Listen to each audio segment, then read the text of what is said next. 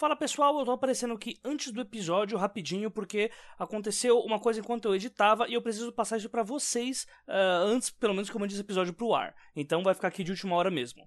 Primeiro, esse episódio ele tá com alguns ruídos por causa de um probleminha que a gente teve no microfone do convidado. Então, caso você seja do tipo que escuta com fones muito alto, eu peço para que vocês diminuam o volume um pouco, tá? Porque ele tem alguns alguns sons de vez em quando, ou som ambiente, ou alguma interferência do microfone. Então, eu peço a compreensão de vocês, mas o assunto do episódio tá realmente muito bacana de se escutar. É, duas notícias. Primeiro, esse é o último episódio que vai sair aqui pelo feed do Leitor Cabuloso. Então, se você uh, independente dos comentários e recados no final do episódio, é, caso você queira acompanhar o último episódio e também a quarta temporada dos Trabalhos, a gente vai estar tá lá pela rede Audiocosmo a partir do próximo episódio já, tudo bem?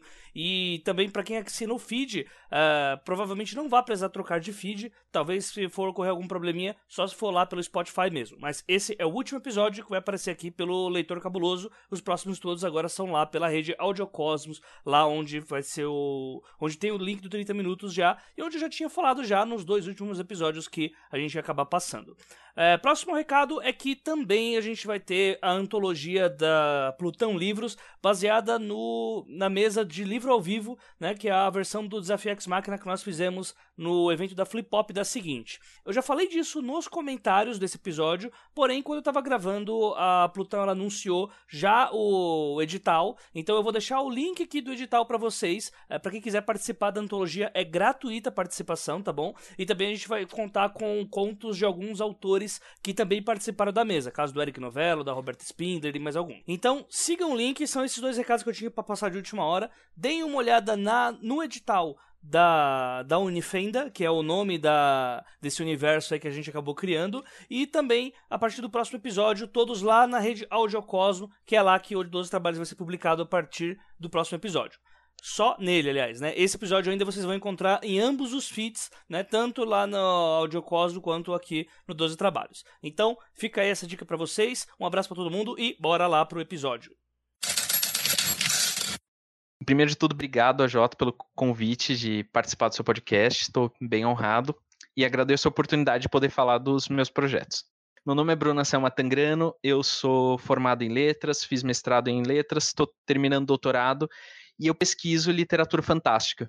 Eu estou aqui para falar de um projeto que é um, um, projeto que eu faço junto com um amigo meu, que é o Enes Tavares, que também é escritor e pesquisador, que é o Fantástico Brasileiro, que já deu origem a artigos, livro, exposição, e é um projeto que pretende mapear a história da, da literatura fantástica brasileira, desde o do, do, do, início da literatura nacional, no começo do século XIX, até a contemporaneidade, inclusive os, os ultracontemporâneos, os autores que lançaram o ano passado, por exemplo. Sejam todos bem-vindos ao episódio 11 desta terceira temporada do podcast Os Doze Trabalhos do Escritor. Eu sou a Jota Oliveira e esse podcast é constituído de opiniões de autores para novos escritores. Lembrando que muito do que toca este projeto vem diretamente do apoio dos nossos padrinhos e madrinhas, dentre eles aqueles que constituem a partir da categoria Leitor Ideal, que é a nossa categoria que começa com 10 reais. A eles o Áureo J, o Daniel Reratini, a Kátia Schettini, ao MC Magnus, ao Daniel Souza, ao Paulo Vinícius dos Santos, ao Clécio Alexandre Duran, ao Dinei Júnior, ao Diego Mas, à Janaína Bianchi, ao Genito Ferreira Filho, ao Sérgio Rossoni, ao Gabriel Araújo dos Santos, ao Daniel Rossi, Ana Lúcia Merege, à Lígia Colares, ao Mike Bárbara e ao Petrônio Detilho Neto. E se assim como eles você também quiser contribuir para a continuidade deste podcast, Faça sua parte através do link padrim.com.br barra 12 trabalhos, o 12 é número, e torne este projeto mais digno dos seus ouvintes.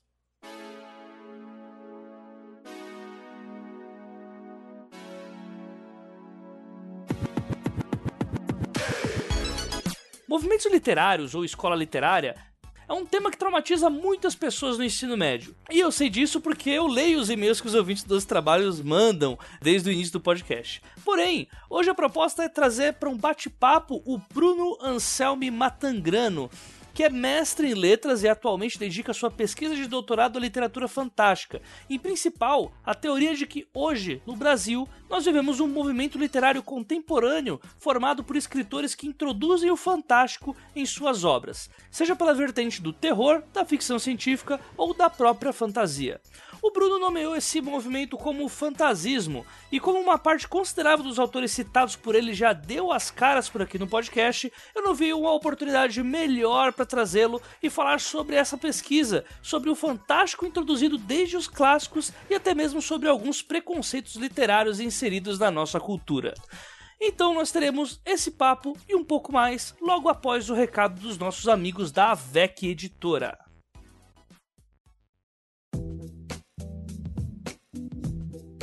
Já não é novidade quando a gente chega nesse momento do episódio falar sobre o quão a VEC é sinônimo de qualidade não só pelo seu acervo, quanto também pelos autores que por ela publicam. Prova disso é que boa parte desses autores já deram as caras aqui pelo 12 Trabalhos, casos do Alex Mandarino, do Felipe Castilho, do André Cordenonce, enfim. Hoje a gente vai falar sobre um dos livros que nós já falamos aqui no 12 Trabalhos, inclusive temos episódio com os três autores, já que foi um livro feito a seis mãos, que é o Guanabara Real, ou Cova da Morte, que nessa semana foi anunciado como finalista do prêmio Argus, que é organizado pelo pessoal do Clube de Leitores de Ficção Científica. E esse livro também calha, por coincidência de ser anunciado no episódio que vai falar sobre diversidade. E nisso nós vamos ter aí uma equipe de detetives, um trio de detetives liderados pela feminista Maria Teresa Floresta, uma mulher empoderada que toma as rédeas de uma situação conflituosa entre os outros dois membros, Remy Rudá, um dange místico descendente de indígenas, e o Firmino Boaventura, que é um engenheiro positivista negro e que, por ser um romance retrofuturista, sofre com os preconceitos de época e com a descrença do pessoal em acreditar que o negro tenha sido capaz de ter tido a audácia de estudar. E é nessa trama cheia de misticismo, num Rio de Janeiro retrofuturista steampunk, e esse trio estará junto para resolver uma trama de poder e corrupção envolvendo aí alguns easter eggs bastante interessantes, principalmente sobre um barão que decidiu que seria muito interessante termos uma estátua gigante do próprio busto de braços abertos eh, na costa do Rio de Janeiro. E é com essa trama cheia de reviravoltas, cheia de inclusão e cheia de personagens únicos que o trio Enes Tavares, Nikellen Viter e André Corderon chegaram à final do Prêmio Argos, entre outros prêmios que já disputaram e já ganharam, e que trazem pra gente aí um romance escrito a seis mãos e cada capítulo escrito no ponto de vista de um personagem diferente. Guanabara Real Alcova da Morte é uma aventura divertidíssima com recortes de jornais escritos a lá, como era na época, e que vai fazer você ter uma outra sensação, como foi o Brasil, fora a sua trama fantástica. Então os links de Guanabara Real ao Cova da Morte estarão todos disponíveis aqui no episódio e se vocês quiserem, dá uma conferidinha lá também no acervo da VEC Editora. Como eu disse, a VEC Editora é sinônimo de qualidade e quando você compra os livros da VEC Editora, você além de estar tá garantindo uma obra de qualidade, você vai estar tá ajudando a literatura nacional a se popularizar também. Bora lá para o episódio. Então, o fantasismo começou como uma teoria lá em 2015 teoria minha, que depois eu apresentei para alguns amigos, como o próprio Enéas Tavares, Felipe Castilho, Eric Novelo, a Gi Pausa Dramática e a Carol Kelvato, e daí nós fomos amadurecendo a ideia. O que, que a gente percebeu? Que atualmente a gente vive um movimento literário voltado para a literatura fantástica em seu sentido mais abrangente. Desde o do modernismo, quase não se fala de movimento literário no Brasil. Se fala, por, tem algumas coisas mais pontuais, como o concretismo na poesia dos anos 60, 70 e mais alguns outros, mas não se pensa em movimentos na contemporaneidade, nos anos 2000. Só que a gente percebeu que o mercado está mudando, que o, os autores têm tido uma intenção é, diferente que as pesquisas estão mudando, o interesse pela literatura fantástica, tanto de quem produz quanto de quem lê, de quem publica, de quem estuda, aumentou muito e é muito mais coeso. É a, a coisa funciona muito melhor do que funcionava antes, apesar do fantástico sempre ter existido na literatura brasileira. E a gente percebeu que isso adquiriu contornos de movimento. E como nós todos estamos inseridos nessa, nessa cena, nesse mercado, a gente pensou, por que não fundar o movimento? Por que não delimitar, dar nome às coisas e lutar por isso? Mais espaço pela literatura fantástica. E daí foi assim que a gente começou a divulgar isso, primeiro por palestras, depois incluindo o tema no, no livro Fantástico Brasileiro Insólito Literário, do Romantismo ao Fantasismo, que eu escrevi com o Enes Tavares, que saiu ano passado. É, dei oficina sobre o tema, o Enéas deu cursos, é, já falou em Portugal sobre o tema, e já saiu agora algumas publicações em artigos acadêmicos. É, a gente fala sobre isso numa exposição. E agora o próximo passo vai ser um manifesto do fantasismo que a gente está preparando junto com eu, Enéas, mais sete é, autores, editores, pesquisadores. E apesar do nome remeter muito, né, pode ser só sobre fantasia e tal, que é interessante também ressaltar que ele trata sobre o insólito em si, né, não só ao Isso. gênero de fantasia, né? Isso, a ideia do fantasismo é abranger toda a literatura fantástica em seu sentido mais abrangente, ou literatura insólita, ou, ficção especulativa, como dizem alguns teóricos, é, como um todo. Produzida no Brasil hoje em dia, sobretudo na segunda década de, dos anos 2000, sobretudo a partir de 2010. É, mas por que fantasismo? Porque a gente percebe que nessa literatura fantástica ultra contemporânea, mesmo quando não é fantasia, é comum ter traços de fantasia. Então você percebe que está tendo cada vez mais obras híbridas, que se tornam difíceis de categorizar. Por exemplo, é muito comum ficções científicas que tenham traços inequívocos de ficção científica, que a gente sabe que são ficções científicas, mas com traços claros de fantasia. vou usar um exemplo que não é fantasista, que não é brasileiro, que não é contemporâneo, mas que vai ilustrar muito bem isso. Star Wars é ficção científica, ninguém questiona, é space opera, que é um subgênero da ficção científica, mas a partir do momento que você inclui elementos como magia, como outras raças com características específicas, são elementos da fantasia não por menos, é assumidamente é, inspirado, a, o Star Wars é assumidamente inspirado no Senhor dos Anéis, que é um, um, o, o grande modelo da fantasia contemporânea. Então, a, a, gente percebe que quanto mais próximo dos, da, da, contemporaneidade, mais a fantasia tem se infiltrado nos outros subgêneros os vampiros hoje em dia, e eu não estou falando só de Crepúsculo, dos vampiros de modo geral, eles têm cada vez mais adquirido poderes que não estavam previstos na tradição. O livro do Bianco, o Sete, que foi o primeiro dele, com o qual ele ficou famoso e tudo mais, é uma história de vampiros, inequivocamente uma história de terror.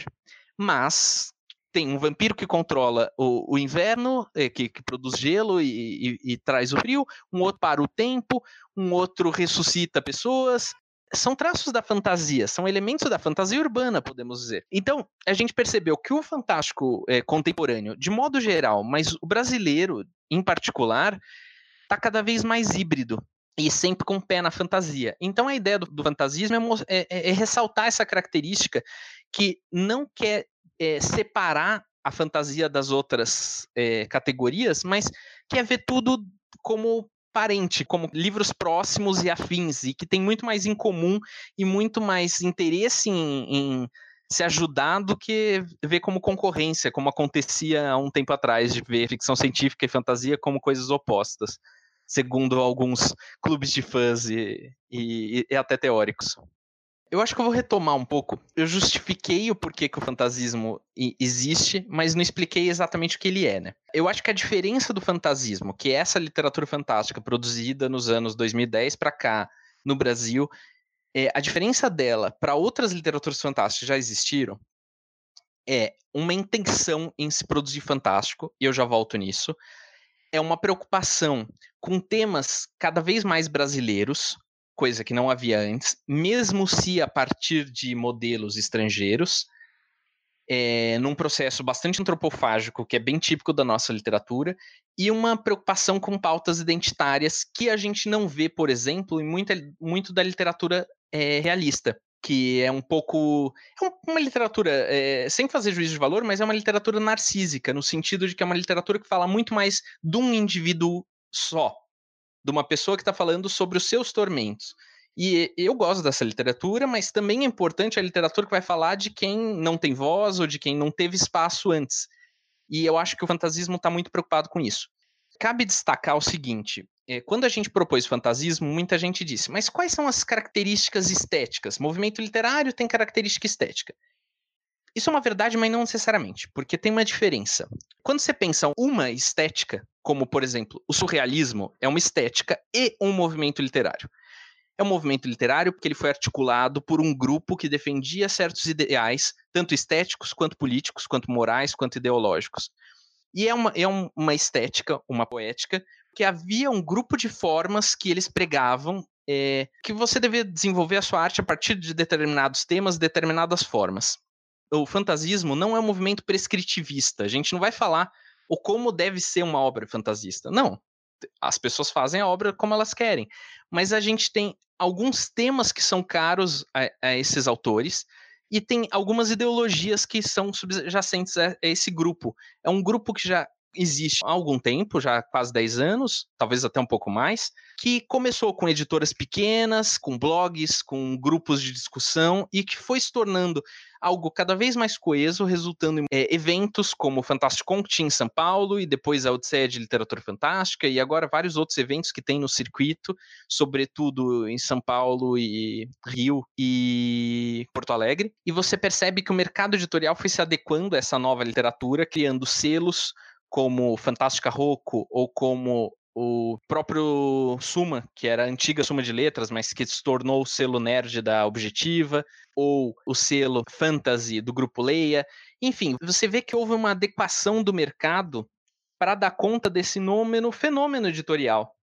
E tudo isso para dizer, por que, que é importante o movimento? Porque a partir do momento que você tem uma estrutura que, que não é física, mas é, é uma ideia organizada de que tipo de literatura você gosta, você defende, e você se articula com outros atores desse mercado, e eu digo atores porque são os autores, ou seja, quem escreve, quem lê, os leitores, quem publica, os editores, quem divulga, e daí isso entra podcasters, youtubers, blogueiros e, e etc e a crítica literária também, tanto acadêmica quanto jornalística. Então, o movimento serve para fortalecer esse tipo de literatura e tudo o que ele defende, como no caso as pautas identitárias, por exemplo, e essa liberdade imaginativa que sempre foi tolhida e cerceada na literatura brasileira, apesar de sempre ter existido. O fantástico brasileiro sempre existiu. Isso é uma tecla que a gente bate muito, porque as pessoas acham que é uma coisa que é, que é um modismo agora, que tem muito a ver com Hollywood, que tem muito a ver com o fato do Fantástico estar tá forte no cinema e nas séries, etc. De fato, a força que tem hoje se deve em grande parte a isso, mas não só. Nós temos uma longa tradição de Fantástico na literatura brasileira, na cultura brasileira. E isso é uma coisa que a gente tentou mostrar no livro e na exposição, resgatando esses textos que muitas vezes estão perdidos ou mostrando obras que são clássicas e que todo mundo conhece, mas que nunca ninguém tinha falado, ou às vezes até tido coragem de dizer, poxa, tem fantástico nisso. Eu vou dar o exemplo mais banal, mas Memórias Póstumas de Brás Cubas é narrado por um morto, que ele se diz morto e ele está narrando as memórias dele já depois de morto. Tudo bem, é um livro realista, nós sabemos todo o contexto estético em que ele foi escrito. E, e o fato de ser um autor morto, um defunto autor, pode ser visto como alegórico, metafórico, etc. Mas por que, que não é fantástico? Se é um morto, se ele já está sendo devorado pelos vermes, se ele tem essa capacidade de sair do corpo e descrever, por exemplo, o próprio momento de morte, e poder descrever a própria passagem, os próprios delírios, depois de, de estar morto. Isso não é fantástico? É fantástico em alguma medida. Isso não é ficção científica, não é horror, não é fantasia, não é essas três classificações que são as mais conhecidas, mas não deixa de ser fantástico. Ou, por exemplo, Macunaíma, que é uma, uma obra que trata com questões de folclore, de cultura popular, de mitologia, de, de várias origens, e que você tem gigantes, e você tem transformações, e você tem metamorfoses, só porque é um livro que revoluciona a linguagem, que tem todo um apreço por essa questão linguística, tematicamente ele deixa de ser fantástico? De modo algum. É um livro sobre transformações, é um livro sobre um, um, personagem que vira estrela e o outro é um gigante que consegue cruzar o Brasil com três passos, quase como nos contos de fadas tem a bota de sete léguas que com três passos você consegue chegar em qualquer lugar. É fantástico. Ou alguns contos do Guimarães Rosa. Enfim, o fantástico sempre teve no nosso mercado. E sempre foi deixado de lado, sempre foi cerceado por diversos motivos que a gente pode desenvolver, mas por um motivo ou por outro foi deixado de lado. E daí, de repente, e, e de repente é, é, é, não deixa de ser irônico e não deixa de ser uma brincadeira, isso mudou porque o preconceito mudou. E também mudou por uma coisa que chama troca de guarda, que é, é um conceito do Causo, do Roberto Souza Causo, que é um pesquisador e escritor, e ele fala o seguinte: muita gente lia ficção científica, fantasia, horror é, nos anos 60, nos anos 70, nos anos 80, e isso era mal visto, era visto como escapismo, era visto como perda de tempo, por não ser coisa real e etc. Só que as pessoas gostavam já disso, porque sempre teve público para isso. E as pessoas foram crescendo e alguns viraram escritores, outros viraram editores, outros viraram críticos literários. E à medida que essas pessoas que leram numa época em que isso não era bem visto, chegaram ao poder, é, e ao poder, eu digo, ao mercado, à crítica, aos jornais, às editoras, elas começaram a falar: poxa, por que, que eu não vou publicar um livro que eu gostava, igual o que eu gostava de ler quando era criança? Por que, que eu não vou estudar um livro que eu sempre gostei de ler? E isso vai mudando a mentalidade aos poucos. A partir que você tem as instituições, e por instituições eu penso a academia, as, as universidades, os jornais, a mídia e o mercado editorial, as grandes editoras, legitimando essa literatura e mostrando que ela está cine, no cinema, na televisão, nos videogames, nos quadrinhos e, e nos livros, isso o, o, preconceito vai diminuindo e as pessoas se sentem à vontade para dizer que, que leem aquilo, que gostam daquilo e que não é um problema.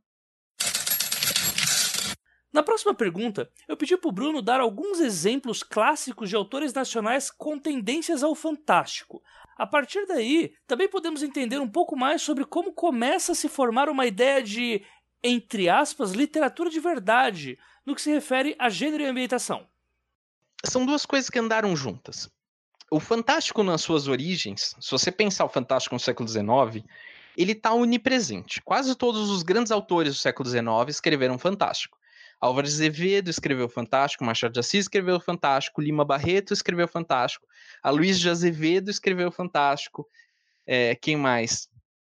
Quase todos esses grandes nomes que a gente estuda no colégio escreveram obras fantásticas. Algumas que foram deixadas de lado e outras que que a gente continuou estudando e continuou falando, deixando de lado o aspecto fantástico, como é o caso do, de algumas obras do Machado. Só que, sobretudo por causa do modernismo e a partir do modernismo, que houve uma defesa da literatura e, e, tipicamente nacional, que tivesse cara de Brasil e que não fosse é, inspirada em coisas fora, é, coisas de fora, houve um, uma necessidade de se retratar a, a, a realidade brasileira.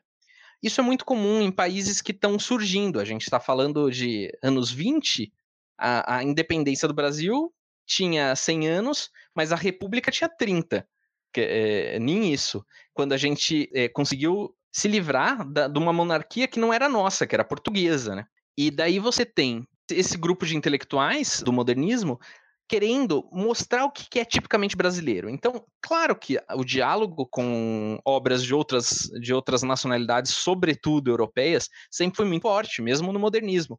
Mas você começa a falar o que é ser brasileiro, o que é a realidade do brasileiro. E é por isso que você começa a ver coisas como o Macunaíma, que recupera tradições de origem popular. Você tem um Guimarães Rosa que tenta emular a linguagem de origem popular e também temas e ambientes populares.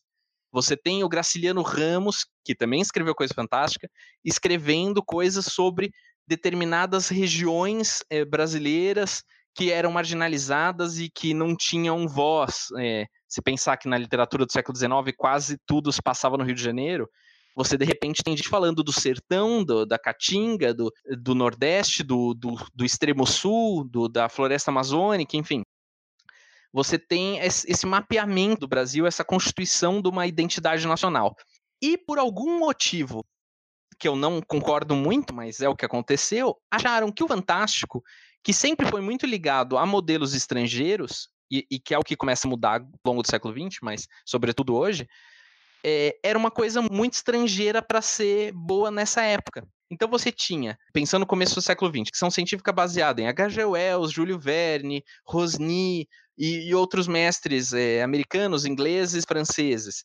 Você tinha o terror, sobretudo, baseado em Poe, o fantástico do, do Hoffman, esses grandes autores que todo mundo lia e todo mundo citava e todo mundo comentava, e também a literatura pulp que começou a surgir nas revistas, no, no, sobretudo nos Estados Unidos, nos anos é, 20, essa literatura ela é, foi muito importante para alguma para certa vertente da literatura brasileira que foi crescendo marginalizada como por exemplo um autor como Humberto de Campos que fez sucesso em vida fez parte da Academia Brasileira de Letras e que hoje em dia ninguém sabe quem foi ninguém lê não tem edição e que escrevia literatura pulp você consegue imaginar, Jota, um autor de literatura pulp que fez parte da Academia Brasileira de Letras escrevendo só literatura pulp? Hoje seria impossível isso acontecer. Né? Hoje seria impossível, mas isso aconteceu nos anos 20 e 30. Só que, com a ascensão do modernismo, essa literatura foi sendo deixada de lado, falando, ele está imitando modelos estrangeiros, nós queremos a nossa realidade. E isso foi continuando e acabou virando verdade. Quando você defende muito uma ideia, mesmo que ela não seja verdade para todo mundo, ela acaba virando verdade. E daí o Fantástico acabou ficando relegado a um, a um estrangeirismo, a uma coisa só de entretenimento. E sobre o entretenimento a gente pode falar ainda, porque eu acho um absurdo separar literatura de entretenimento de não entretenimento, porque para mim toda literatura é entretenimento. E daí, com isso, foi, esse preconceito foi se intensificando. E também vale dizer, a Jota, que esse preconceito também existe em Portugal.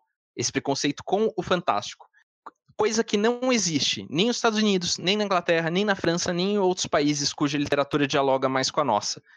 É um preconceito que a gente também, de certa forma, herdou de Portugal e também, eu acho, por conta das ondas nacionalistas que ele, que, pelas quais Portugal passou no século XIX e XX, com guerras, com a queda da monarquia, com disputa entre reis no século XIX, com ditadura depois no século XX, é, que também teve no Brasil.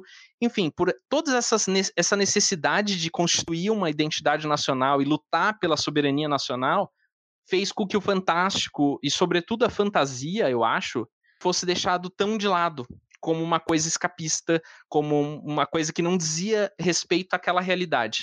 Talvez a gente tenha sido colonizado para ter os, alguns dos mesmos costumes que eles têm por lá, porque até hoje mesmo, quando a gente vê Portugal, tem esse, essa questão um pouco nacionalista, até no que se refere às traduções, né? A gente tem aqueles títulos de filmes assim hilários que vêm de Portugal por conta das leis que proíbem, né? O, uh, anglicismos e títulos em outras línguas, né? Colocado em obras que é, em obras artísticas mesmo que aparecem lá por Portugal, né?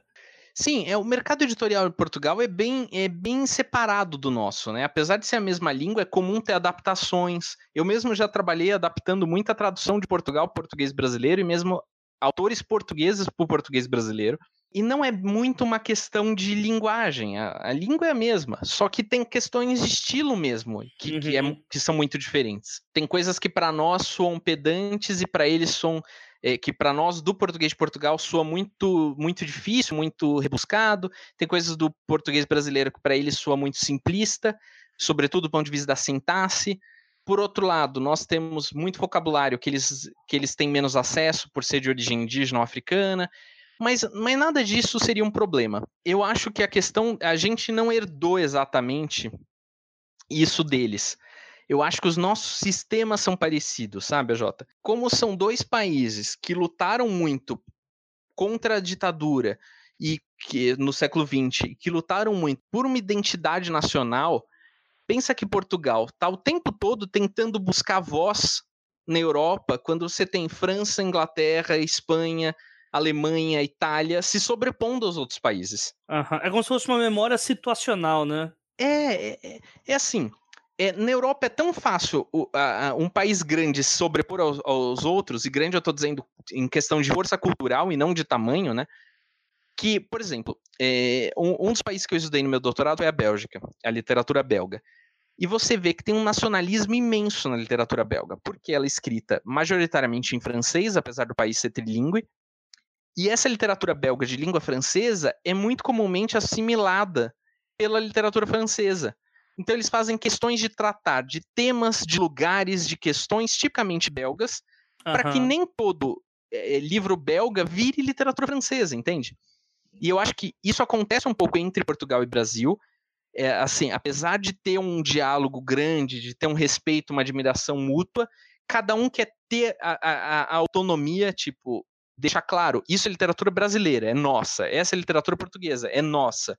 Cada uma funciona com suas próprias regras, etc. As duas passaram por esse mesmo movimento, é, mas eu acho que o que aconteceu para esse preconceito com o Fantástico ser parecido nos dois países não foi uma, uma inter-influência, é, não, foi uma coincidência de, de acontecimentos históricos mais ah, ou menos semelhantes, sobretudo a ditadura nos dois países.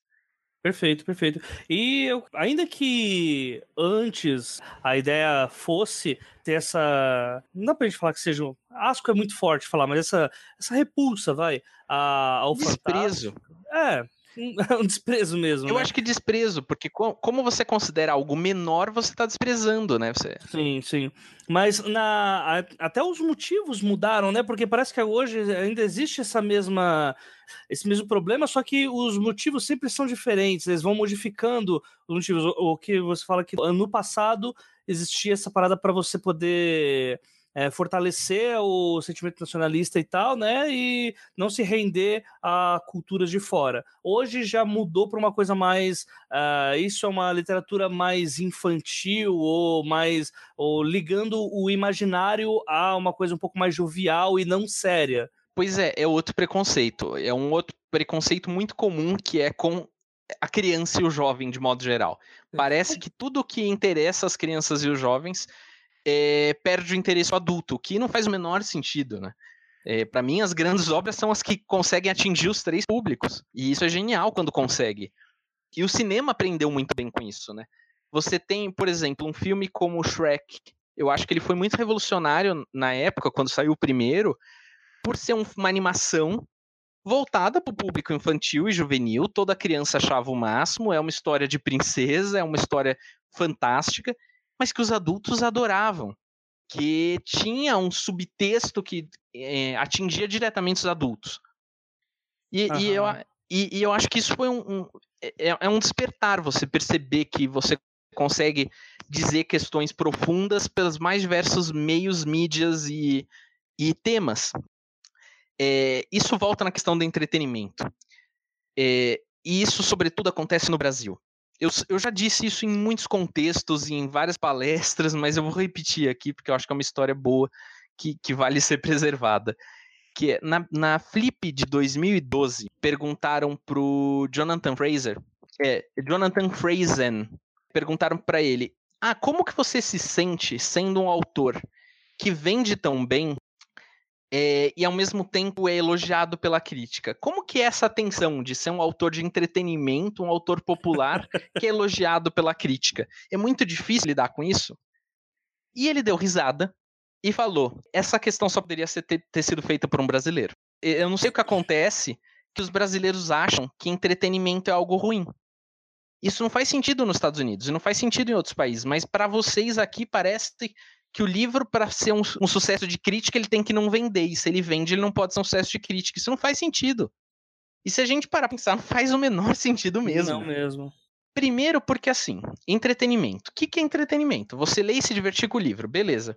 Você acha que a pessoa que faz um artigo, uma tese, uma, um crítico, por mais erudito que ele seja, se ele está escrevendo sobre a poesia mais cabeça dura, coisa mais é, intelectualoide, ele não está se divertindo quando ele está lendo aquilo? Pode ser chato para 99% do resto do mundo. Eu não estou dizendo que isso é chato, mas pode ser chato para 99% do resto do mundo. Para ele, aquilo é divertido, é entretenimento. Toda literatura é entretenimento para o público que ela atinge. Então não faz o menor sentido dividir literatura em entretenimento ou não entretenimento. O que tem é literatura que alcança um público maior e que alcança um público menor. E ela pode ser de qualquer gênero. Mas no Brasil tem esse problema. A gente sempre teve um preconceito com literatura que vende, com literatura que atinge jovem, com literatura que atinge criança. Isso está sendo desconstruído muito aos poucos, mas está sendo desconstruído à medida em que está tendo a troca de guarda. Que é aquilo que eu falei antes, à medida que você tem gente que sempre leu literatura, entre aspas, de entretenimento, chegando ao mercado, ao, à mídia e à academia e querendo trabalhar com essa literatura, a, a geração seguinte já cresce sem esse preconceito. Que eu acho que é o que está acontecendo. É, como a gente falava antes em off, a geração hoje que está trabalhando no mercado, em grande parte cresceu com Harry Potter, cresceu com Senhor dos Anéis, cresceu já com filmes da Marvel e da DC no cinema. Essa geração não tem preconceito com o fantástico, não tem preconceito com o entretenimento e não tem preconceito com nada que é de cultura de massa que é entre aspas, porque é outro termo que é horrível, que pressupõe um elitismo atroz, né? Aham. Uhum. E essas pessoas estão trabalhando com isso, estão divulgando e o preconceito está cedendo. E é por isso que, finalmente, o Fantástico, que sempre tentou alcançar públicos maiores e sempre tentou é, alcançar um, uma existência mais duradoura na, na literatura brasileira, finalmente está conseguindo seu espaço. Toda a pesquisa do Bruno foi uma porta de entrada para a criação do livro teórico O Fantástico Brasileiro, o insólito literário do romantismo fantasismo. Livro que inclusive já anunciamos aqui no podcast. E para a próxima pergunta, eu deixei o espaço para que o Bruno fale sobre a ideia dessa edição e sobre o quanto nela temos um verdadeiro mapa temporal sobre como o fantástico se encontra entranhado na nossa história literária nacional quando eu fui convidado para escrever um artigo para a revista Bang, afinada revista Bang, da afinada editora Saída de Emergência, que acabou sendo comprada pela Arqueiro. E a revista Bang era uma revista bem interessante, porque ela propunha trazer questões da crítica literária para o público geral. O que é muito bom, né? Mostrar o que é feito na academia para o grande público. E daí eu fui convidado para fazer um, um, um artigo que falasse das origens do fantástico brasileiro. E daí eu fiz uma pesquisa é, rasa na, na altura, assim, pegando mais as coisas mais óbvias e que eu tive acesso na época. E vale dizer que o Fantástico, de modo geral, e sobretudo o Fantástico brasileiro, era pouquíssimo estudado na academia, pouquíssimo, quase nada antes dos anos 2000, pouquíssimo nos primeiros anos, dois, no anos 2000 e começou a aumentar a partir de 2008, 2010 e, sobretudo, 2015. Então, é uma pesquisa, tema de pesquisa muito, muito, muito recente. E porque quando eu digo recente, é uma coisa que tem no máximo 10 anos. E quando crítica literária, de modo geral, trabalha com, com teorias e com vertentes eh, de 100 anos, às vezes de 200, às vezes de 300 anos. Então, nós estamos falando de, de algo muito recente e algo que acabou de chegar na, na academia brasileira. Então, quando eu comecei a fazer essa pesquisa, eu nem tinha muito material teórico. É, havia o livro do Causo, que é super pioneiro, que saiu em 2003, ficção científica, horror e fantasia no Brasil, que ele faz um mapeamento da, de, de, desses três subgêneros ou modos narrativos é, do começo do século XIX até o começo do século XX, fazendo bastante ponte com as, com as influências é, gringas, sobretudo americanas. Tinha esse estudo do Causo, tinha a tese de doutorado do Causo, que daí já é bem mais recente, já é do, eu acho que é de 2014 ou 2012, agora me, me foge a data exata, e mais um outro artigo, e só. A, o, a pesquisa sobre o Fantástico Brasileiro se resumia a isso. A um livro muito bom, mas esgotado, e alguns artigos e algumas teses ultra recentes. Então eu fiz esse artigo, depois eu fui convidado a fazer um outro artigo que era a continuação dele, saiu no número 1, um, o primeiro artigo saiu no número 0 da Bang, depois saiu no número 1, um, o segundo artigo. Debang acabou e um terceiro artigo dessa mesma série saiu no jornal Cândido, da Biblioteca Pública do Paraná, que é um, um jornal de, de, ampla difusão no, em Curitiba, no Paraná, e, eu fui convidado pela, pelo pessoal da biblioteca. É, isso tudo saiu entre 2012, 13 e 14. Daí eu, foi quando eu conheci o Enéas, e ele já tinha lido meus artigos quando eu conheci, eu já tinha lido o romance dele, eu já gostava do texto dele de romancista, ele já gostava do meu texto de, de acadêmico, de crítico. E a gente começou a pensar o quanto seria legal fazer um levantamento mais exaustivo disso tudo. Fazer uma pesquisa a fundo, como, poxa, tem tanta coisa. Por exemplo, Emília Freitas, que agora está na moda comentar, ou Emília Freitas, que é autora da Rainha do Ignoto, né? Ou autora do Ânsia Eterna, que é a. Nossa, me fugiu o nome dela. Ânsia Eterna é da Júlia Lopes de Almeida. São duas autoras que escreveram é, fantástico no século XIX. Já quase não se fala de escritoras no século XIX, apesar de ter existido.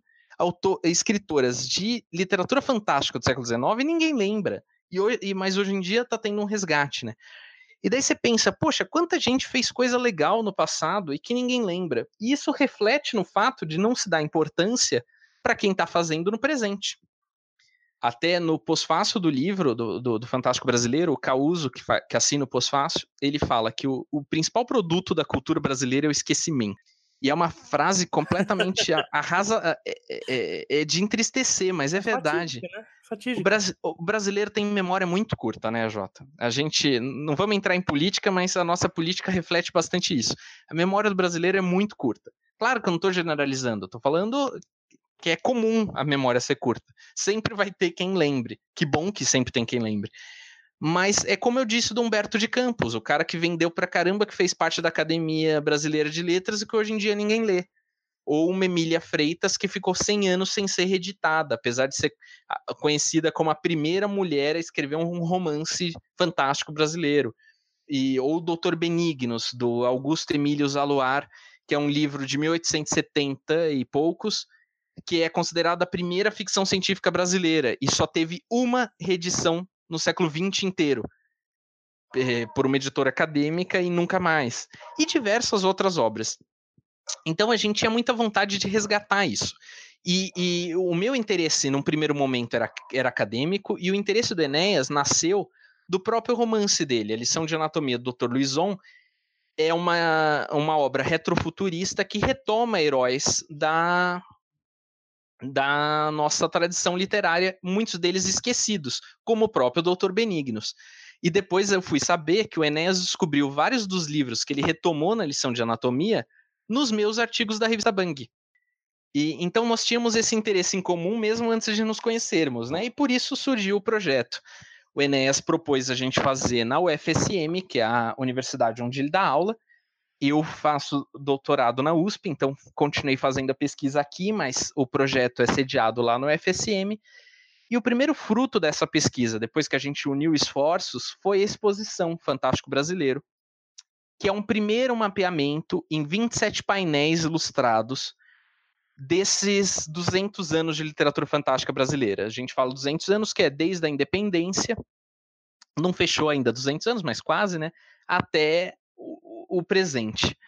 E daí essa exposição, que teve uma boa repercussão, foi ficou primeiro é, em exibição no, na URGS, que é a Universidade Federal do Rio Grande do Sul, na reitoria da URGS, depois no prédio de letras da URGS, depois ela passou para a PUC do Rio Grande do Sul, foi para a UFSM em Santa Maria, no Rio Grande do Sul, foi para o Paraná, na Universidade Tecnológica, é, na Universidade Federal Tecnológica do Paraná, na UTFPR, é, e depois foi também para o Rio de Janeiro, e tem planos de ir para várias outras cidades. A gente está vendo a, a, viabilidade de levar para Minas Gerais, para o Mato Grosso do Sul, para Brasília, para São Paulo, enfim, vários outros lugares que a gente ainda quer visitar com a exposição. E a exposição é sempre acompanhada por um evento itinerante, um, um pequeno colóquio onde a gente convida pesquisadores, escritores, editores, coisa que não é muito comum na academia de misturar mercado e academia, e a gente acha que é muito produtivo que as pessoas tenham esse contato cada vez mais próximo, e, e, isso tem tudo a ver com a ideia de movimento e com a ideia de juntar esforços, de unir pessoas interessadas no mesmo, no mesmo tema, e, e fazemos esses eventos é difundindo.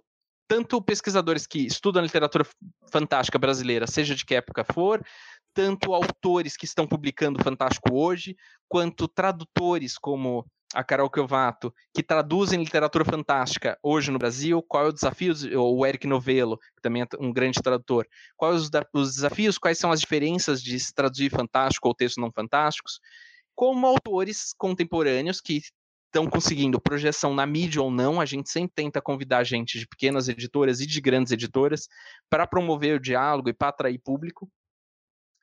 E a exposição conseguiu certa repercussão e a gente acabou decidindo ampliá-la, continuando com o projeto, com esse resgate, é, buscando mais fontes, buscando mais críticas, fazendo parcerias com mais pesquisadores de Fantástico. E o resultado dessa ampliação da exposição é o livro que tem 340 páginas é, contando um pouco dessa história do fantástico brasileiro, desde o romantismo até o fantasismo. Então, o primeiro capítulo é literalmente o romantismo, é, depois de uma introdução teórica, é, depois a gente passa por realismo, por simbolismo, modernismo, modernismo sulista, modernismo nordestino, que é, é bem diferente, literatura para jovens e para crianças que surgem no século XX, realismo mágico, que é uma categoria que é a grande exceção da literatura insólita, que é a, a, talvez a única que foi sempre respeitada pela crítica. É horror pulp, e daí a gente resgata o Humberto de Campos e outros. É, ficção científica dos anos 60, que é a primeira chamada primeira onda, e depois ficção científica dos anos 80, chamada segunda onda, até chegar na contemporaneidade e todas as grandes categorias que surgem na, na contemporaneidade, como distopia, alta fantasia, fantasia urbana, steampunk e outros. E a gente também presta uma homenagem, tanto na exposição quanto no livro, a um grande, grande autor, que é o Max Malman, que faleceu no final de 2016 e que foi um grande defensor da literatura fantástica, um grande apoiador da literatura fantástica em várias instâncias e que eu acho que não teve o, o, o, reconhecimento que merecia, apesar de trabalhar na Globo, apesar de ser uma pessoa da mídia. A, a série Ilha de Ferro, que está em cartaz, é, que está passando agora, né? É, foi escrita por ele e está sendo realizada agora postumamente. E ele foi autor de, de ótimos livros fantásticos, como Síndrome de Quimera ou Zigurate, Mundo Bizarro e outros. Publicou por editoras grandes e infelizmente, quando ele faleceu, se falavam mais da participação dele na Globo, como roteirista da Grande Família, roteirista da novela Coração do Estudante. E a gente queria resgatar o, o Max escritor e queríamos deixar registrado a importância do Max nesse cenário nessa virada. Ele é um autor que começa publicando na década de 80, publica na década de 90 e publica nos anos 2000, morrendo muito jovem, com nem, nem 50 anos. Então a gente quis prestar essa homenagem a ele e lutar um pouco contra esse principal produto da cultura brasileira, entre aspas, que é a, a citação do Causo, lutar contra esse esquecimento. A gente pensou muito, foi, foi muito forte a, a, o falecimento do Max, para grande parte do, do mercado, né? Muitos amigos dele, é, a Ana Cristina Rodrigues, Gerson Lodge Ribeiro, Felipe Castilho, todo mundo ficou muito abalado e muito. Enfim, é, uma morte sempre abala, né? Mas é uma pessoa que lutava muito por isso. Então a gente quis prestar essa homenagem para ele e, e lutar para que ele não seja esquecido, assim como nenhum dos que já foram. A gente quer tentar resgatar. E agora o próximo passo do nosso projeto, que é essa história do insólito brasileiro, é, que, que, que, deu resultado nessas, nessas, é, no livro, na exposição, é começar a fazer é, antologias, reedições, buscando parcerias com algumas editoras, para viabilizar a publicação desses autores que, por exemplo, se você quiser ler hoje o Dr. Benignos a Júlia Lopes de Almeida ou a. É, eu citei o Dr. Benignos, é um livro, né? É, Augusto Emílio Zaluar, que é o autor, Júlia Lopes de Almeida ou Emília Freitas, você não vai achar esses livros para ler. E a gente quer lutar contra isso, quer resgatar isso, mostrar que, que tem essa importância. Poxa, num país que a gente estuda tanta literatura clássica no vestibular, não cai nada contemporâneo, só cai literatura clássica, porque não é essa literatura clássica que nos interessa em particular? que tem tanta importância histórica também, que retratam outros Brasis, que retratam outras questões. Por exemplo, o livro da Julia Lopes de Almeida, aliás, desculpa, o livro da Emília Freitas, fala bastante da questão espiritual do século XIX, quando é, começa a surgir o cardencismo no Brasil.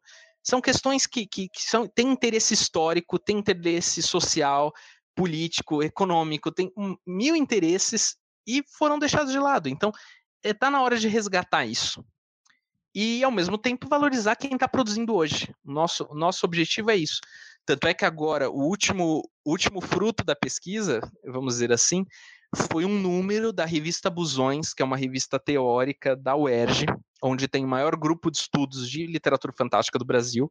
O grupo chama Nós do Insólito, é, Vertentes do Insólito Ficcional é um grupo muito grande que faz um colóquio anual, que é um, um, grande congresso que chega a reunir até 800 pessoas por ano só falando de literatura fantástica. Então isso é para calar a boca mesmo de quem diz que literatura fantástica não é estudada no Brasil.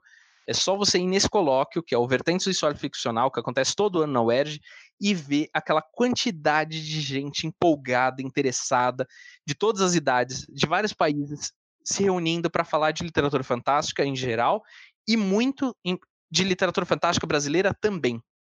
Então a gente fez uma parceria com, com o pessoal do ERG e lançou um número é, da revista Busões, que é o número 7, chamado Literatura Brasileira, é, Literatura Fantástica Brasileira Contemporânea de 1980 a 2018. E nesse número a gente reúne 13 artigos falando de autores desde JJ Veiga, dos anos 80, passando por Luiz Braz, Felipe Castilho, Leide Sibila, Aline Valek, Eric Novello, uh, o próprio Enes Tavares é analisado por um em um artigo, Augusto Aguiar, que já vem de outra, não faz parte da cena fantástica, mas escreve fantástico.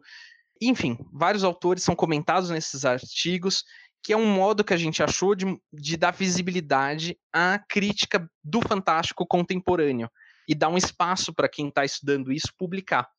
Nesse, nesse mesmo número saiu também uma entrevista com o Alexander Meirelles, que é um youtuber e pesquisador, professor da Universidade Federal de Goiás, que faz um trabalho incrível de vulgarização, de difusão, de vulgarização a gente fala, é, é, é você tornar é acessível o conteúdo acadêmico, né? De difundir os conhecimentos é, da academia para o público geral, e ele faz isso através do, do canal dele no YouTube, que é o Fantástico Cursos, que eu recomendo fortemente. E ele deu uma entrevista para esse número da Busões, e a outra entrevista com Eric Novello, que é um dos grandes autores é, da cena contemporânea, um, um, dos maiores fantasistas que estão produzindo hoje, que está publicando por grandes editoras como Authentic, é, a Gutenberg do grupo Authentic, que é a seguinte do grupo Companhia das Letras, é um autor que vale a pena ser lido. Então o projeto é isso, e os próximos passos agora são lançar um manifesto, lançar obras de autores contemporâneos e clássicos ligados ao fantástico e ao fantasismo. O Bruno também deixou alguns nomes interessantes para quem quiser conferir um pouco sobre o que nós temos referente ao fantástico aqui no Brasil. É difícil dar poucas indicações, porque felizmente tem muita coisa boa, tanto de antes quanto de hoje. Vai estar tá tudo Mas no vamos... link aqui com acesso para a Amazon para quem quiser comprar. É isso aí. Então vamos lá. Então isso já é um começo. Me restringir a títulos que estão editados. Porque tem muita coisa boa não editada e mesmo coisa que não é tão antiga. Tem coisa dos anos 2000 que já está fora de catálogo. Mas enfim, é, para quem se interessa pela literatura fantástica mais antiga, eu recomendo algumas antologias. Começo por duas que são brilhantes, organizadas pelo, pelo Braulio Tavares, que também é um escritor brilhante e um grande antologista, que são Páginas de Sombra e Páginas do Futuro. A Páginas de Sombra é uma antologia de literatura é, fantástica em geral e que tem desde coisa do século XIX até coisa contemporânea. Uma antologia bem abrangente e bem legal para quem quer ter uma noção do que é feito de fantástico no Brasil, do que foi feito ao longo de toda essa história de literatura brasileira fantástica. Uma antologia muito boa mesmo. E a, a, e a outra antologia é a Páginas de Sombra, é, Páginas do Futuro, desculpa, que reúne, é, reúnem é, é, contos de ficção científica brasileiros também desde o do começo do século XIX, tendo textos ali dos anos 1850 alguma coisa, até textos contemporâneos. E, e acho que, que, é um bom, um bom ponto de partida, é um bom modo de você ter uma, uma, uma visão panorâmica e ver o que, que mais você se familiariza. No mesmo sentido, outro livro que eu indico é um que acabou de sair, que é o Fractais Tropicais, organizado, organizado pelo Luiz Brás, que saiu pela pela editora do SESI, pela SESI Editora, é isso.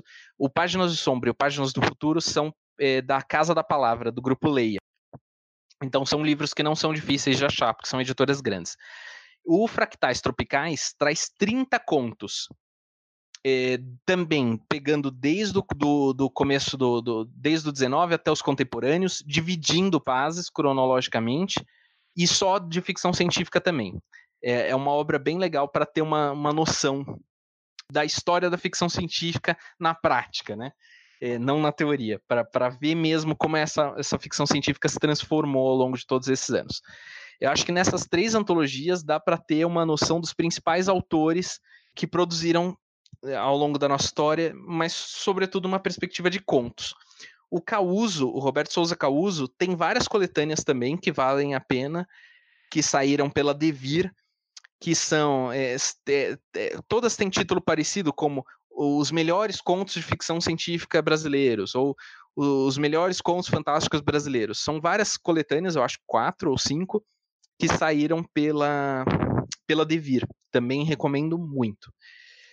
Daí, de autores mais contemporâneos, reforço o Eric Novello, que é o, talvez o meu autor favorito. Gosto muito, é um autor que passeia pelo pela fantasia, sobretudo fantasia urbana, mas que também tem um, o último livro dele é uma distopia, que é o Ninguém Nasce Herói. Recomendo muito. É, o Felipe Castilho, que também é um, um grande autor que é, publicou recentemente Ordem Vermelha pela Intrínseca. Então, tanto o Castilho quanto o Novelo publicam por, por editoras grandes. É, daí, recomendo muito a Aline Valek, que publica pela Rocco, também uma editora grande, mas eu acho que a Aline Valek não é tão comentada quanto ela merecia. O livro dela, As Águas Vivas Não Sabem de Si, é genial. É uma, é uma ficção científica também, mas tem um pé na fantasia, tem um pé na criptozoologia, tem, é, é uma obra que mistura muita coisa, inequivocamente fantástica e muito, muito inteligente. É, recomendo também Samir Machado de Machado, que publicou é, de fantástico recentemente Tupinilândia pela Todavia e Quatro Soldados pela Rocco. Recomendo meu amigo Ernesto Tavares, claro, que, que me acompanha nessa, nessa pesquisa, com o seu livro A Lição de Anatomia do Temível Dr. Luizon. E recomendo a Roberta Spindler, Bárbara Moraes, é... quem mais? Nós temos, recomendo muito a Julia Moon e a Marta Argel, que publicaram livros de vampiro excelentes no começo dos anos 2000. Recomendo particularmente a série Kaori, da editora Giz, da Julia Moon, e o livro Relações de Sangue, também da editora Giz, da Marta Argel. Acho que elas, que elas trazem um vampiro clássico, do jeito que as pessoas que gostam de histórias de vampiro gostam, muito Anne, Anne Riceano, mas ao mesmo tempo são livros muito autênticos, muito bem trabalhados, muito bem escritos e muito originais. Vale a pena ler, eu acho que a Marta e a Júlia é, não, não recebem a atenção devida também, e acho que são livros que, que merecem mais espaço. Sem falar que são autoras é, num mercado que é majoritariamente masculino e que merecem também, é, enfim, merece reconhecimento.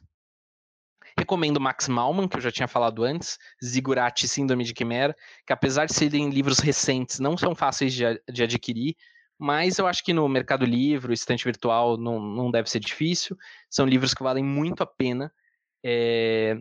Síndrome de Quimera é uma história que me difícil de classificar, com um pé no absurdo, no realismo mágico, na fantasia urbana, que é a história de um cara que tem uma cobra enrolada no coração.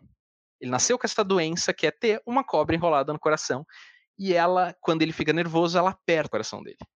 E ele sente uma angústia, ele sente uma dor e ele pode morrer a qualquer momento.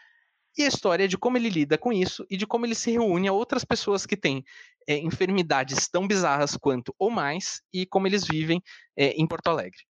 É, outra é, é, genial.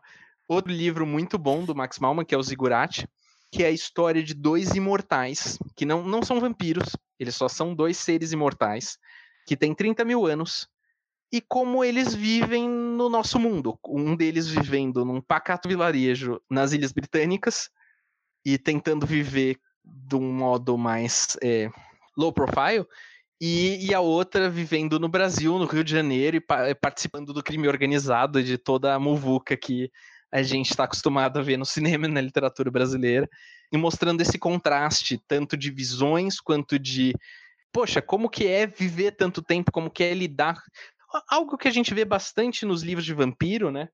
Mas sem a ideia do predador, sem a ideia da necessidade de sangue, simplesmente é, a ideia da imortalidade impossível de, de, de, de, ser revertida. Não é como também como os vampiros que você pode matar de algum jeito. Os imortais do Max, eles são realmente imortais, são como deuses na Terra, sem poderes especiais, apenas deuses, apenas imortais. E como que, que você sobrevive 30 mil anos sem morrer de tédio absoluto? E lidando com o fato de que todas as pessoas que você conhece e que você se afeiçoa vão morrer invariavelmente. E num tempo que para você é muito curto. Pois é, pois é. O, eu tô para ler o Max já faz muito tempo já e eu fico, eu fico protelando isso. E toda vez que alguém me fala como, do plot dos livros dele, eu me arrependo. E aí, fico triste também, porque daqui a mais, a mais à noite eu também sei que eu vou protelar ele de novo. É... Não, mas leia, Jota. E leia não só os fantásticos, como os, os, as ficções históricas do Max, que são muito boas. O Centésimo em Roma e As Mil Mortes de César são dois livros que reconstroem a, a história de Roma, mas de um jeito que só um brasileiro faria e que é incrível. Vale muito a pena. Bom. Mas a gente tá fechando já, né? Você tem mais alguma indicação para fazer antes de fazer o jabá? Que aí a gente faz o jabá e já finaliza. Mais alguma indicação? Eu tenho certeza que eu tô esquecendo de alguma coisa bem óbvia. E, e que eu depois vou ficar com raiva. Bom, fazer uma indicação básica de editoras. Tem hum. editoras que vale a pena acompanhar. Editoras estão lançando fantasistas, editoras estão lançando Fantástico Brasileiro. Eu vou falar sobretudo de editoras pequenas ou de médio porte, porque as grandes a gente acha fácil nas livrarias, né? Então, como editoras como a AVEC, que é uma editora de Porto Alegre, que lança quadrinhos e literatura fantástica nacional de alto nível, livros muito bons, muito bonitos.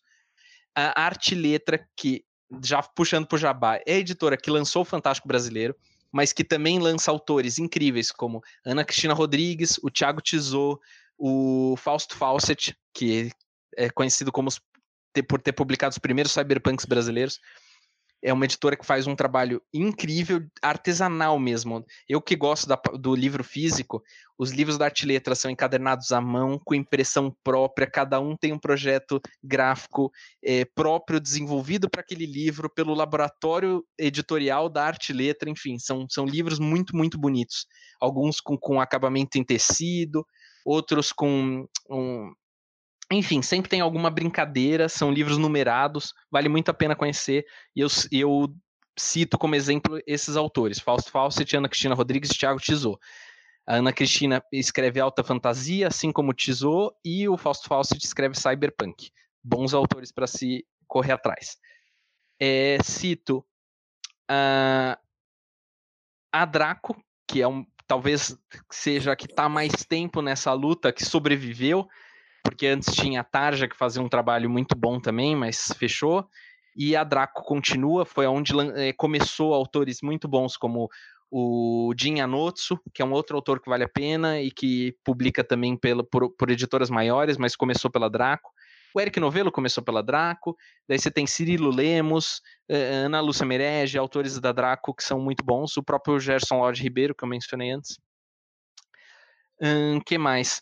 Ah, e eu gostaria de citar alguns autores, dois autores que normalmente as pessoas não associam ao Fantástico, e eu gostaria de desafiar o, o, o, a audiência a ler esses autores como fantásticos, que são o Antônio Chechenesky, que é um autor que eu adoro e que sempre foi visto como uma coisa, como um autor muito é, daqueles que não são entretenimento, para voltar ao tema lá do. Porque Literatura cabeçuda. Cabeçudo, erudito. E, e, e, e, de fato, ele é um erudito, os livros dele são. são, são você vê que, que, que ele é uma pessoa muito culta, mas são livros gostosos de ler, livros fluidos, e, e que eu acho que merecem ser mais lidos. O Areia nos Dentes é um romance de faroeste policial com zumbis, sabe? Como que as pessoas não estão lendo isso? e, e, recentemente ele publicou As Perguntas, saiu pela Companhia das Letras, é um livro de horror muito, muito bom. Com protagonista feminina, com. Enfim, um livro que vale a pena ler. E o outro autor é o, o Joca Reiners Terron. Esse ele atinge bastante público, mas também é o público mais erudito. E eu acho que, eh, que, que eh, mais erudito, eu digo que lê porque, por causa disso, né, por, por ser um autor não que todos os outros não sejam eruditos, viu? Porque Inés Tavares, Eric Novelo, Felipe Castilho são eruditos. Mas não são vendidos assim, né? A, minha, a minha distinção não é em quem é ou não erudito, e sim em quem é vendido como tal e quem não é. Na verdade, eu acho que todos deveriam ser vendidos como eruditos e como autores populares, porque todos têm potencial para as duas coisas. Mas enfim, o outro autor é o Joca Renner Terron, e eu recomendo a Extraordinária Tristeza do Leopardo das Neves, que é um livro que mistura fábula com terror, com realidade brasileira, se passa em São Paulo, descrevendo vários bairros de São Paulo, e ao mesmo tempo tem uma história paralela de um leopardo das neves, contada em ritmo de fábula, e tem uma criatura que você não sabe direito o que, é, mas parece um vampiro, mas talvez não seja, que tem uma ligação com esse leopardo das neves, que talvez transforme em humanos, e, ou talvez não, e tem uma investigação de um, de um serial killer, e, e, é narrado por um policial que está fazendo essa investigação, e que talvez tenha algo a ver com essa criatura que talvez seja um vampiro. Enfim, é um livro genial e que as pessoas tratam como, ai, nossa, é tão erudito que é indecifrável, não é para quem gosta de fantástico. é para quem gosta de fantástico, sim. É um livro muito gostoso, muito bonito, muito bem escrito. ele não é difícil e, e, assim, não é porque é bem escrito que é difícil, não é porque é bem escrito que não é pra gente ler. Na verdade, tudo devia ser bem escrito. Né? e, e, e, todos esses autores que eu citei, todos são bem escritos. Então, fica aí a, a, a questão e a recomendação. E se vocês gostaram do bate-papo com o Bruno Anselmi Matangrani e querem saber um pouco mais sobre o trabalho que ele desenvolve, tanto com o doutorado quanto com os livros que ele pretende publicar, muito bom. Então agora a gente finaliza com o jabá, né? Mesmo já tendo, né? Você já fez um. Bom, o podcast todo foi um grande jabá. É, mais ou menos, né? Mais ou menos. Mas agora é o jabá mesmo. Agora é o gente vem me comprar, preciso pagar boletos, né? Ou não, né? Porque o Bruno, o Bruno já lucrou aí com esse livro aí, já já ele tá comprando seu jatinho e estacionando ao lado de João Dória, né? Então. Quem dera, quem dera. Não, não estar ao lado de João Dória, mas quem dera ter um. É o preço da fama, cara. É o preço da fama. Um... Mas enfim, ao contrário do que o AJ disse, eu preciso que vender muito mais livros. é, o Fantástico Brasileiro está à venda em, em, várias livrarias. Em geral, ele está à venda mais barato no site da própria editora, que é a Arte Letra. Então, é, fica aí a, a dica para quem quer conhecer mais sobre essa pesquisa. O livro é escrito numa linguagem acessível, gente, o nosso público é tanto escritores, quanto acadêmicos, quanto o leitor em geral interessado em literatura fantástica. A gente quis fazer um livro que pudesse atingir todos esses públicos. E, assim, pelo menos pelo feedback que a gente teve até agora, eu acho que está dando certo, felizmente. A gente teve um, um, um, aceite muito grande, um carinho muito grande do pessoal da academia. O livro já está sendo citado em, em, artigo, citado em artigos e dissertações, teses, e já tem teve uma amiga da, da UERJ que é, me escreveu outro dia: Nossa, Bruno, eu estava aqui na aula de mestrado e o professor trouxe o seu livro para mostrar para a sala. Eu fiquei super feliz. É, e a gente também recebeu um, um, apoio muito grande. Aqui eu faço um agradecimento público, já fiz várias vezes, mas faço de novo. Do Estadão, que sem a gente ter pedido, sem a gente ter pago, sem nada, se interessou muito pelo livro, fez uma matéria no dia do lançamento do livro, 24 de agosto. Essa matéria está online no site do Estadão, ela saiu no jornal impresso. Depois o livro saiu na lista de melhores livros de 2018 do Estadão. Eles fizeram uma entrevista comigo e Kenés, falando do livro, falando do projeto. E agora, recentemente, sábado passado, saiu uma matéria sobre o, nosso livro e sobre o Fractais Tropicais do Luiz Braz, falando do, do grande momento do Fantástico Brasileiro hoje, e como 2019, com todos os poréns, está sendo um ano promissor para quem gosta, para quem estuda, para quem compra, para quem lê, para quem escreve esse tipo de literatura. Então, é, tudo isso para dizer que a gente teve esse apoio da mídia, da academia e dos leitores. Tem gente que, é, que, que não escreve, que não pesquisa, mas que só gosta de literatura fantástica, que lê o livro e falou: puxa, nunca tinha tido vontade de ler literatura brasileira e o livro de vocês fez ter vontade. É, ou nunca tinha visto, eu sempre torci o nariz para Machado de Assis, porque na escola ele parecia muito chato, mas agora vendo com esses olhos parece que é legal, então vou ler de novo. Ou outros clássicos que a escola massacra e que de repente apresentando por outro viés pode ser interessante. Então, a esperança é que o livro faça isso, estabeleça pontes, mostre que tem mais pontos em contato do que é, pontos de divergência, mostre que mercado, academia, leitor, autores, é, todo mundo está no mesmo barco, todo mundo tem que se ajudar e todo mundo é, é, pode ser legal conhecer o trabalho de todo mundo. Então é um pouco isso, o fantasismo é um pouco isso também, mostrar que o fantástico pode unir e pode ser bom para o mercado, bom para a academia, bom para todo mundo e, e, fortalecer quem e, e, em última instância ajudar quem gosta de ler isso, né? Porque todos nós somos leitores em último caso. Muito bom, muito bom mesmo. Bruno, cara, muito obrigado, velho. É, parabéns, né? Em primeiro lugar, parabéns pelo livro. O, assim, eu, eu li, me apaixonei, assim, pelo livro inteiro. E, cara, assim, o trabalho que vocês faziam é ótimo e assim que vocês me falaram que vocês iam publicar isso, na hora eu já falei, cara, a gente tem que gravar um episódio sobre isso. Além de, né, parabenizar, agradecer você ter vindo aqui, gostei demais, foi um papo, assim, bastante engrandecedor, eu, assim, geralmente há uma tendência que episódios que são mais técnicos sejam mais chatos, mas eu acho que pro pessoal que vai escutar, com certeza vai ter uma pegada muito mais de descoberta do que de apenas informação em cima de informação. E é agradecer duas vezes, então, né? Porque é difícil, principalmente quando vai trazer uma pessoa técnica, ter uma linguagem assim, como você falou mesmo, uma linguagem tão acessível, tanto no livro quanto aqui também, conversando com a gente, né? Então, cara, muito obrigado por ter aparecido e ah. para os próximos lançamentos você tá mais que bem-vindo e comparecer aqui de novo. Não, muito obrigado, Jota. Eu, eu, eu, acho que, antes de tudo, eu sou um leitor e um apaixonado pelo Fantástico. Então, eu estou conversando com outros leitores e outros apaixonados pelo Fantástico. Eu, eu estou aqui como autor do livro, mas estou aqui como fã. Então, eu acho que é por isso que cria essa identificação, né? E só, é. só queria falar uma coisa: quem quiser tirar alguma dúvida ou perguntar ou fazer sugestões, pode me escrever no Twitter, no Facebook, Bruno Anselmo Matangrano, meu nome completo nos dois, arroba Bruno Matangrano no Twitter ou Bruno Anselmo Matangrano no Facebook. Eu vou gostar de, de conversar sobre qualquer um desses temas. Beleza. E tem eventos ainda por ver, Bruno, você, com você e o Enes falando sobre Fantástico Brasileiro? Cara, tem muita coisa para sair, mas nada marcado ainda. E, e, e tem muita coisa para sair também de publicação, mas nada que eu possa divulgar ainda. Mas eu quero deixar vocês curiosos. O manifesto, por exemplo, eu já posso falar que vai ter um manifesto do fantasismo. Vão ser nove autores e ele vai sair numa publicação muito legal, prevista para o meio do ano. Por enquanto é isso. Muito bom. Quando assim que lançar, vai ser avisado aqui no podcast.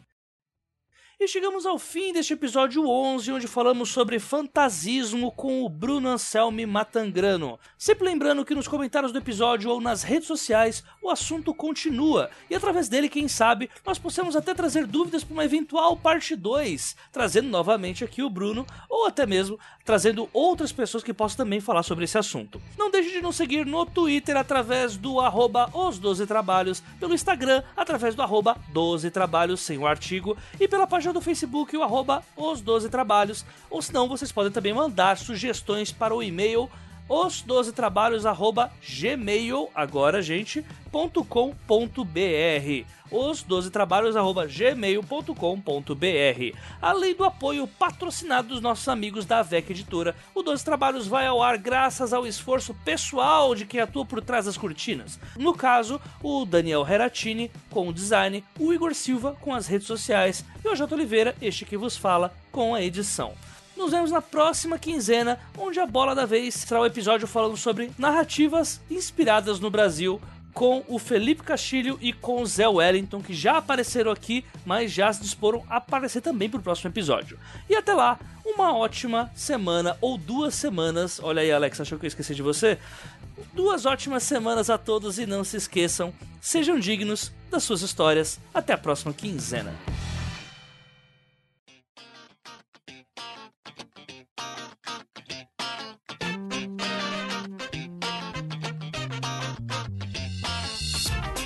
Leitura de comentários e recados da semana do podcast Os 12 Trabalhos do Escritor, leitura referente ao episódio especial que falou sobre representatividade negra, foi a continuação, né? Foi um episódio em duas partes, e nele a gente falou com o Túlio Augusto Custódio e também tivemos alguns relatos, né? No caso, a Avlange Kendê do Fixomos, o Lode, do canal Lode Comics, e também do Lucien, o bibliotecário, que é o ex-host do Leitor Cabuloso, né? O do Cabuloso Cast. Antes de começar esses recados, eu preciso conversar com vocês sobre o porquê que houve essa demora toda, né? Eu falei lá no episódio de teaser, mas eu tive um baita de um problemaço aqui na, no último mês do, de 2018, né? É, na, vai, na segunda semana pra frente de dezembro, eu tive um baita de um problema aqui com a empresa de internet que fornece serviço aqui pro bairro. E para fazer a troca no final do ano, como as empresas tinham feito várias promoções por aqui, acabou que as, a fila para eu conseguir chegar na minha vez de ter o produto instalado foi muito para frente e eu só consegui ter isso em janeiro né? A antiga operadora ela não estava trazendo ah, o serviço que eu, que eu precisava para produção na internet, seja de podcast, seja de vídeo, independente do que fosse. E aí acabou que por essa demora eu preferi a pausa que eu ia fazer mais na frente, né, quando acabasse a temporada, eu preferi fazê-la em dezembro e aí a partir da segunda semana de janeiro eu já voltei, assim que a internet foi instalada, eu já voltei para eu já voltei para as atividades novamente. Então, é muita gente veio perguntar para mim se ainda estava sendo publicado. Provavelmente são pessoas que uh, não acompanham quinzenalmente o podcast. Então fica aqui meu pedido de desculpas, né? Então, e também eu faço um acréscimo aqui. Acompanhe a gente pelas redes sociais, porque a gente fala também sobre isso nas redes sociais. É, e aí acaba que você não fica tão perdido no que está acontecendo. O importante agora é que com um serviço novo, com a possibilidade de ter mais agilidade em trazer esse produto para vocês de uma forma melhor, né? E quando eu falo produto, eu digo isso porque o podcast acaba sendo meio que uma, um curso mesmo, né? E com a possibilidade de eu trazer isso de uma forma mais ágil, é capaz agora que eu também consiga trabalhar em novas coisas para aumentar o projeto e também ter um pouco mais de criatividade para acabar fazendo esse serviço. Porque, sinceramente, ninguém merecia perder gravação porque a internet deu algum problema, uh, ter problema para envio de dados de assim, arquivos pequenos, sabe? Então, eu não vou falar o nome da empresa que estava, no caso, me cobrando por um desserviço, né? Mas eu posso já dizer para vocês que tá tudo bem e que a partir de agora o Dois Trabalhos volta a, com tudo, né? E numa rede nova, numa nova fase, com um novo logo, com novos convidados. E eu só tenho a agradecer por todo mundo que continua acompanhando a gente, para quem, principalmente quem é padrinho e continua acompanhando e contribuindo no padrinho, ciente da situação. É, graças a vocês, esse projeto continua e é um prazer saber que a gente tem a compreensão dos ouvintes para esse tipo de momento. E a partir daí, gente, eu queria já começar essa bateria de recados aqui para vocês, já lembrando que a partir do próximo episódio do 12 Trabalhos, para quem acompanha pelo browser, no caso, o 12 Trabalhos já vai ser disponibilizado exclusivamente pela rede Audiocosmo. Para quem não tá sabendo, para quem não escutou o último episódio, que na verdade foi um teaser entre o episódio de representatividade e esse, a partir de agora nós estaremos numa rede nova, o, o mesmo local onde ficava o Desafio X Machina, agora vai estar também o 12 Trabalhos já pra gente não ter uma confusão, né? Então, não estranhe, a partir do próximo mês a gente já não vai estar tá mais aqui pelo site, não vai estar tá disponível aqui pelo Leitor Cabuloso, mas estaremos lá na antiga rede do podcast 30 Minutos, a rede Audiocosmo, onde vocês também vão encontrar outros podcasts por lá, inclusive de literatura. É, levando em conta o 30 Minutos, né? Que é um dos maiores podcasts de literatura hoje do Brasil. E também temos o podcast de folclore, né? O do Andrioli Costa, que já apareceu por aqui, né? Nos episódios sobre a antologia do Mitografias e tal. Então, tá avisado aí já para todo mundo, tá? Para quem acompanha no feed do celular, no, nos agregadores de podcast, não vai mudar absolutamente nada. Talvez dê uma mudada pelo Spotify, mas isso é algo que eu ainda tô vendo. Não, ninguém fez isso ainda, né? Usando o Spotify, tendo mudado o feed, né? Então eu vou esperar e aí no próximo episódio eu já informo vocês. Mas é importante, né? Hoje, enquanto eu tô gravando, é dia 19 de janeiro, então já fica aí esse recado que a partir do dia 1 de fevereiro nós não estaremos mais aqui no site do leitorcabuloso.com.br. Recados que ocorreram no episódio passado, vamos começar já para essa parte, depois eu me aprofundo um pouco mais na mudança de site. É, a gente teve aqui dois, dois, a gente teve aqui dois comentários, pelo menos no browser, né? No e-mail, depois eu leio todos os comentários de e-mail depois que eu recebi por essa temporada, não exatamente agora, mas provavelmente num teaserzinho é, entre a essa temporada e a próxima. E o primeiro comentário aqui que a gente tem é do Mike Uevani, né? O Mike sempre comenta, então muito obrigado por mais um comentário aí, Mike. E o comentário dele é o seguinte: aproveitando a citação do Super Choque feita pelo Lodge, gostaria de acrescentar que o personagem fez parte do selo quadrinhos Milestone, distribuído pela DC Comics, é, criado por o Eita, peraí. Dwayne McDuff, eu acho que é isso, meu Deus, no inglês.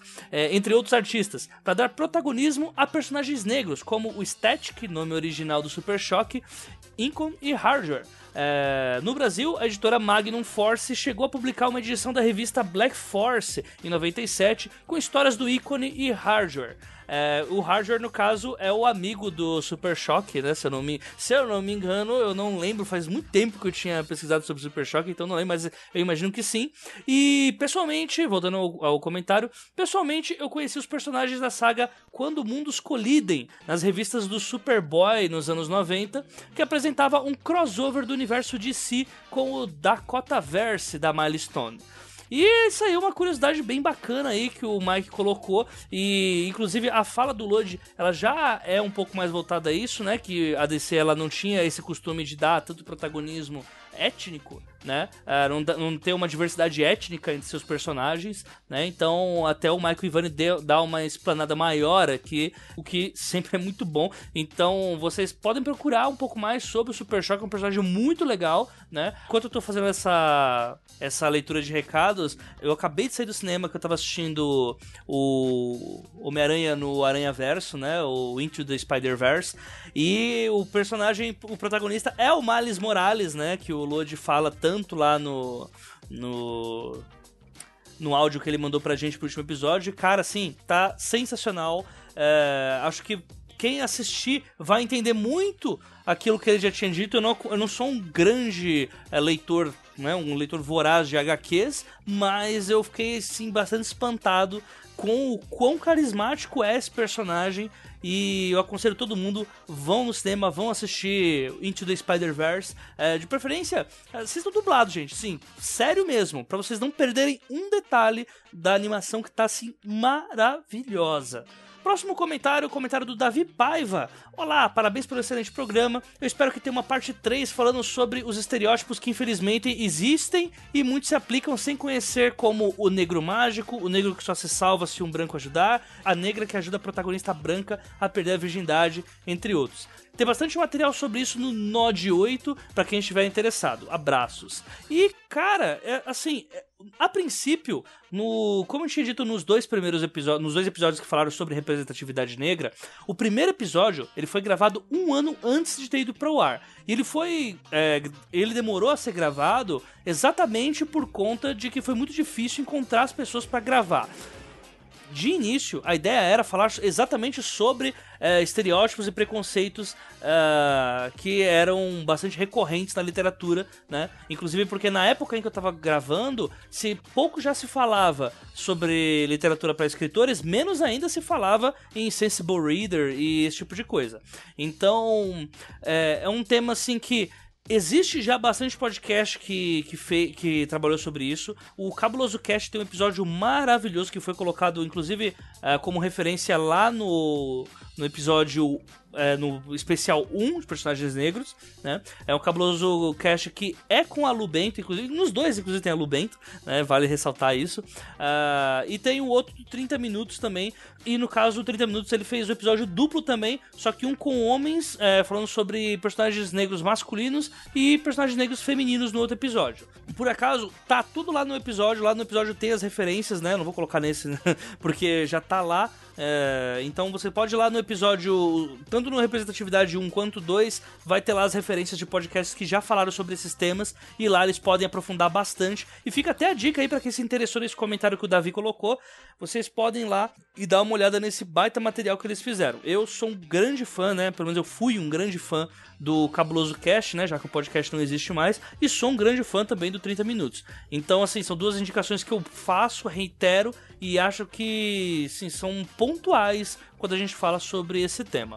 Recados da semana, da quinzena ou do mês. Por enquanto, essa semana, como é começo de ano, gente, pouquíssimos recados, uh, meio que acho que a galera tá viajando, a galera não está fazendo eventos, mas os recados que eu tinha aqui, um eu já passei, que é sobre o novo site, né, sobre o Audiocosmo. No caso, eu vou deixar o link para vocês aqui para vocês darem uma conferida por enquanto no que já tem lá. As capas foram todas remodeladas. Uh, quem refez as capas foi o Luiz Beber, que já participou aqui uma vez ou outra já aqui do podcast e também é o editor lá do 30 minutos, né? A gente também vai falar um pouquinho sobre a antologia da Plutão, tá? O próximo recado.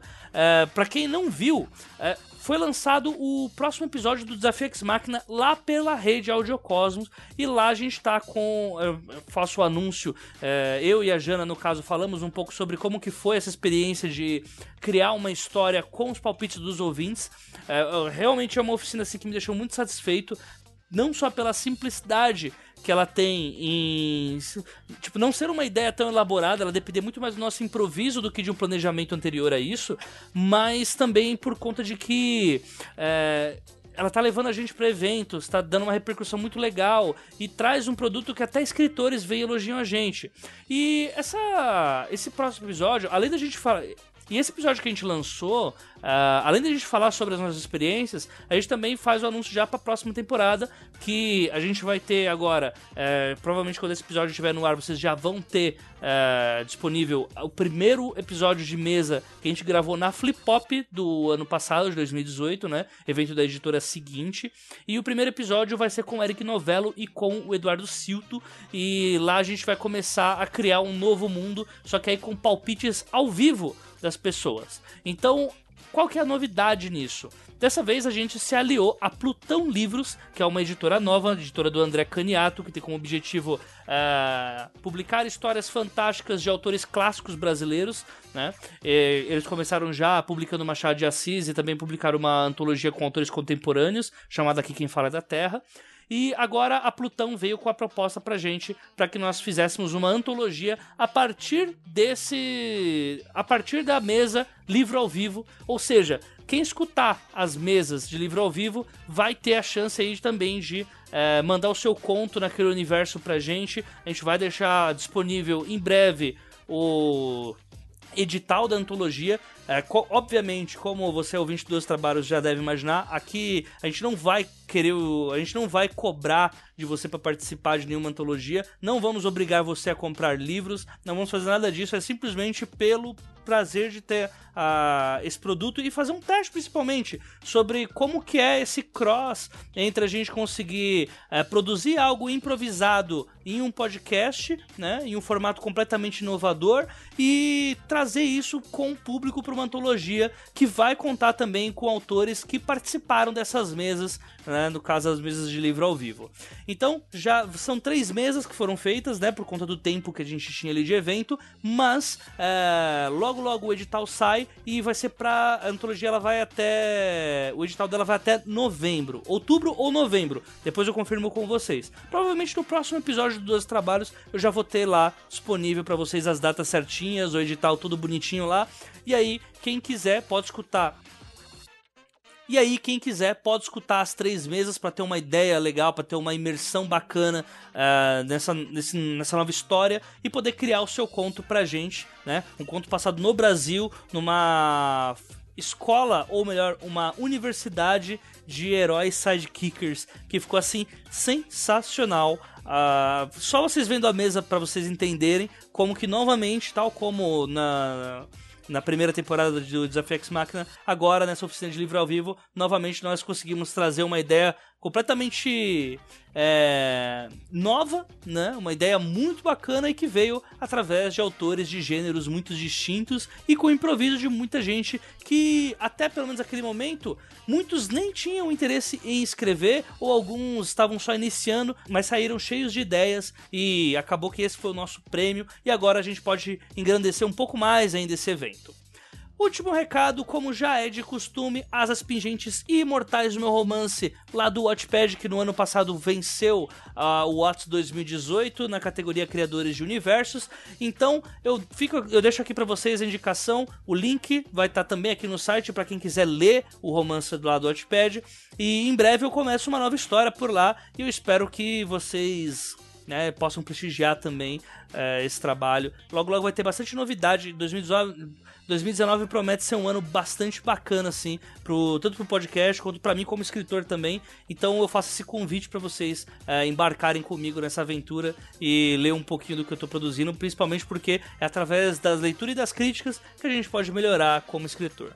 Então, por enquanto é isso, pessoal. Eu gostei muito de ter gravado esse episódio. Fazia tempo que eu não gravava 12 trabalhos e Fazia muito tempo que eu não gravava 12 trabalhos e meio que tirou um peso das costas, até já tava sem saber como é que editava direito.